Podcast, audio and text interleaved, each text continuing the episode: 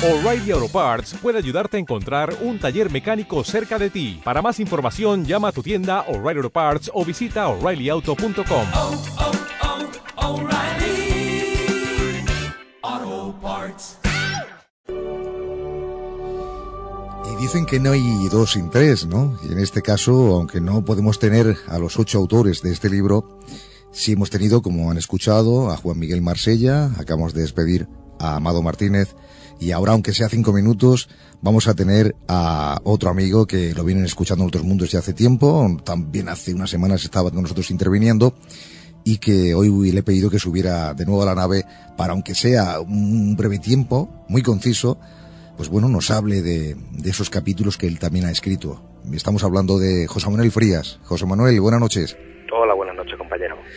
Bueno, un libro que, como también le decía Amado Martínez, es distinto a los demás. Eh, tú que estás muy inmerso también, como nosotros, en el mundo del misterio y hablando de lugares donde se habla de apariciones fantasmales, de, de, de algún que otro enigma del pasado, ¿no? Y sin embargo aquí eh, está un poco más vinculado, obviamente, a esos lugares sí mágicos, pero para enamorados, ¿no? Sí, efectivamente, yo creo que el libro es bastante curioso porque ofrece una visión un tanto diferente de, del mundo del misterio, ¿no? Yo creo que, que, también el amor es un misterio y que dentro de los enigmas que, que existen en nuestro mundo y concretamente en nuestro país también hay muchas eh, pequeñas historias de lugares mágicos vinculados con, con el amor. Aquí escribes concretamente ocho, ocho son las historias o lugares Sí. que tú dejas reflejado en este libro y hay tres historias, porque todas son buenísimas, pero está La Peña de los Enamorados. Hablamos de una historia de traición, ¿no? Sí, una historia eh, bastante curiosa y que precisamente ocurre en mi, en mi provincia natal y en un eh, municipio que me encanta, que es Antequera. Allí existe un, un promontorio calizo de, de 880 metros de altitud que tiene dos nombres eh, bien diferenciados. Uno, Peña del Indio, por, por la forma que tiene tan curiosa. No sé si has podido ver la imagen, pero es como una Sí. especie de, de rostro mirando hacia el cielo con una eh, forma indiada bastante, bastante marcada. Y luego Peña de los Enamorados, precisamente por eh, esa leyenda que existe allí y que tiene relación con, con dos personajes muy concretos, con Tello, que era un joven eh, cristiano, y con Tazgona, que era la hija del emir árabe. Pues eh, en este caso Tello cae preso de, por medio de las hordas de, de ese emir que era el dueño de, del entorno, Tello posiblemente era un soldado del rey Fernando, y cuando es encerrado en la mazmorra, resulta que Tazgona, la hija del emir, eh, casualmente pasa por allí, ella había estado recorriendo diferentes zonas de, de la ciudad de Antequera, y se tropieza eh, de frente con Tello eh, al otro lado de, de las rejas de ese lugar donde estaba encerrado. Y parece que eh, nace un amor, un amor a primera vista. Eso provoca que Tazgona eh, vaya numerosas veces a, a visitarlo y que en un momento determinado ambos decidan huir. O sea, ella eh, iba a conseguir la llave de esa, de esa puerta que abría su mazmorra y le iba a conseguir ropa para que saliera lo más desapercibidamente posible, ¿no?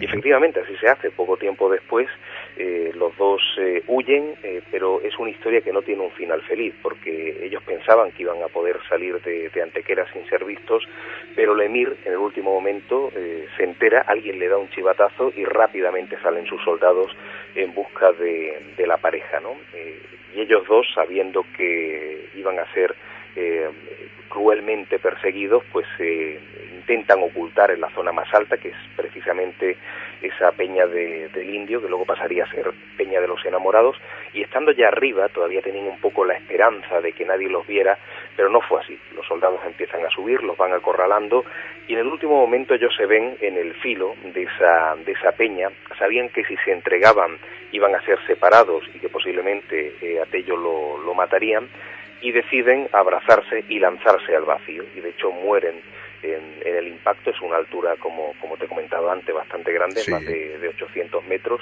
Sí. Y fíjate qué curioso que todavía se dice que se escuchan las voces de, de esta pareja, el, el, el llanto y la figura de, de esos de dos amantes que van de un lugar a otro, ¿no? Eh, todavía se percibe en el lugar según la gente del entorno.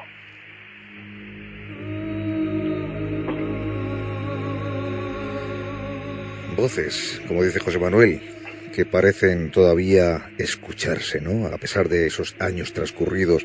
Hay aquí otra imagen, José Manuel, y ya rápidamente una imagen que aquella persona que, que, se detiene y en este capítulo concretamente que habla de, de, ese abrazo milenario, ¿no? Ese, ese abrazo inmortal, bueno, le llama muchísimo la atención de ver dos esqueletos que están como abrazados, ¿no?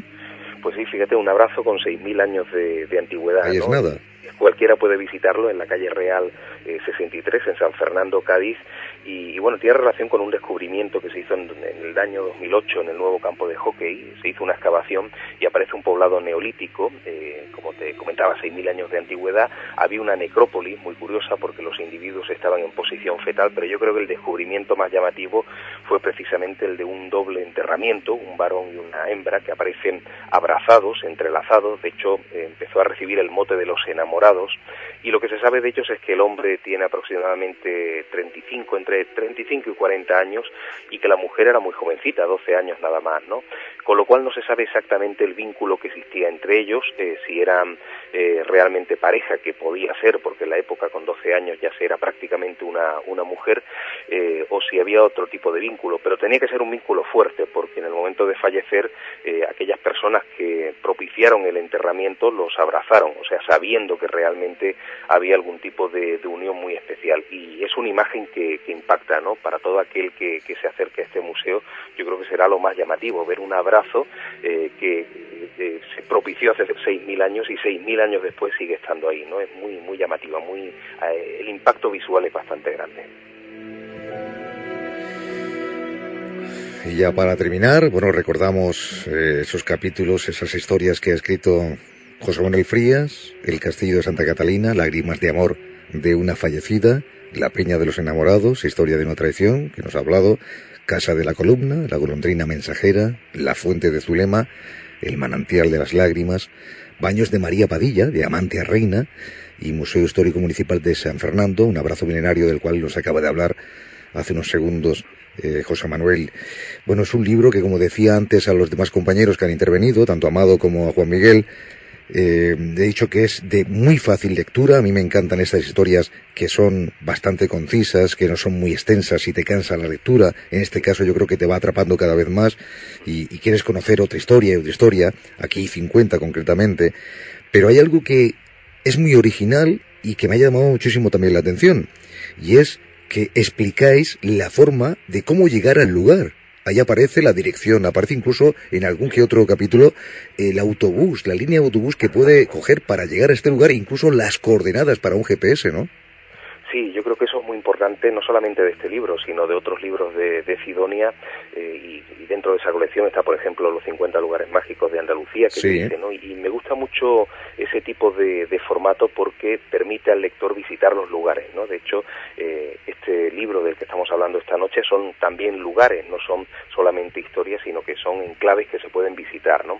Y yo creo que eso permite que eh, cuando el lector cierre el libro no solamente no termine la aventura, sino que empiece la auténtica aventura. A mí me gusta el lector eh, activo, no el lector que, que, se queda simplemente con las palabras, sino el que eh, quiere visitar los enclaves y, y poder palparlos, olerlos. De, no sé, el misterio yo creo que de todo tipo, ¿no? Pero también este misterio un tanto relacionado con el amor merece que, que sea conocido en primera persona, ¿no? Y eso se permite por medio de esas coordenadas GPS, por medio de esos eh, esas indicaciones para poder llegar al enclave eh, concreto, yo creo que va a favorecer mucho el, turismo para aquellos que, deseen moverse, que deseen ser, en este caso no turistas, sino viajeros, que es la mejor manera de enfrentarse a todo este tipo de coordenadas especiales.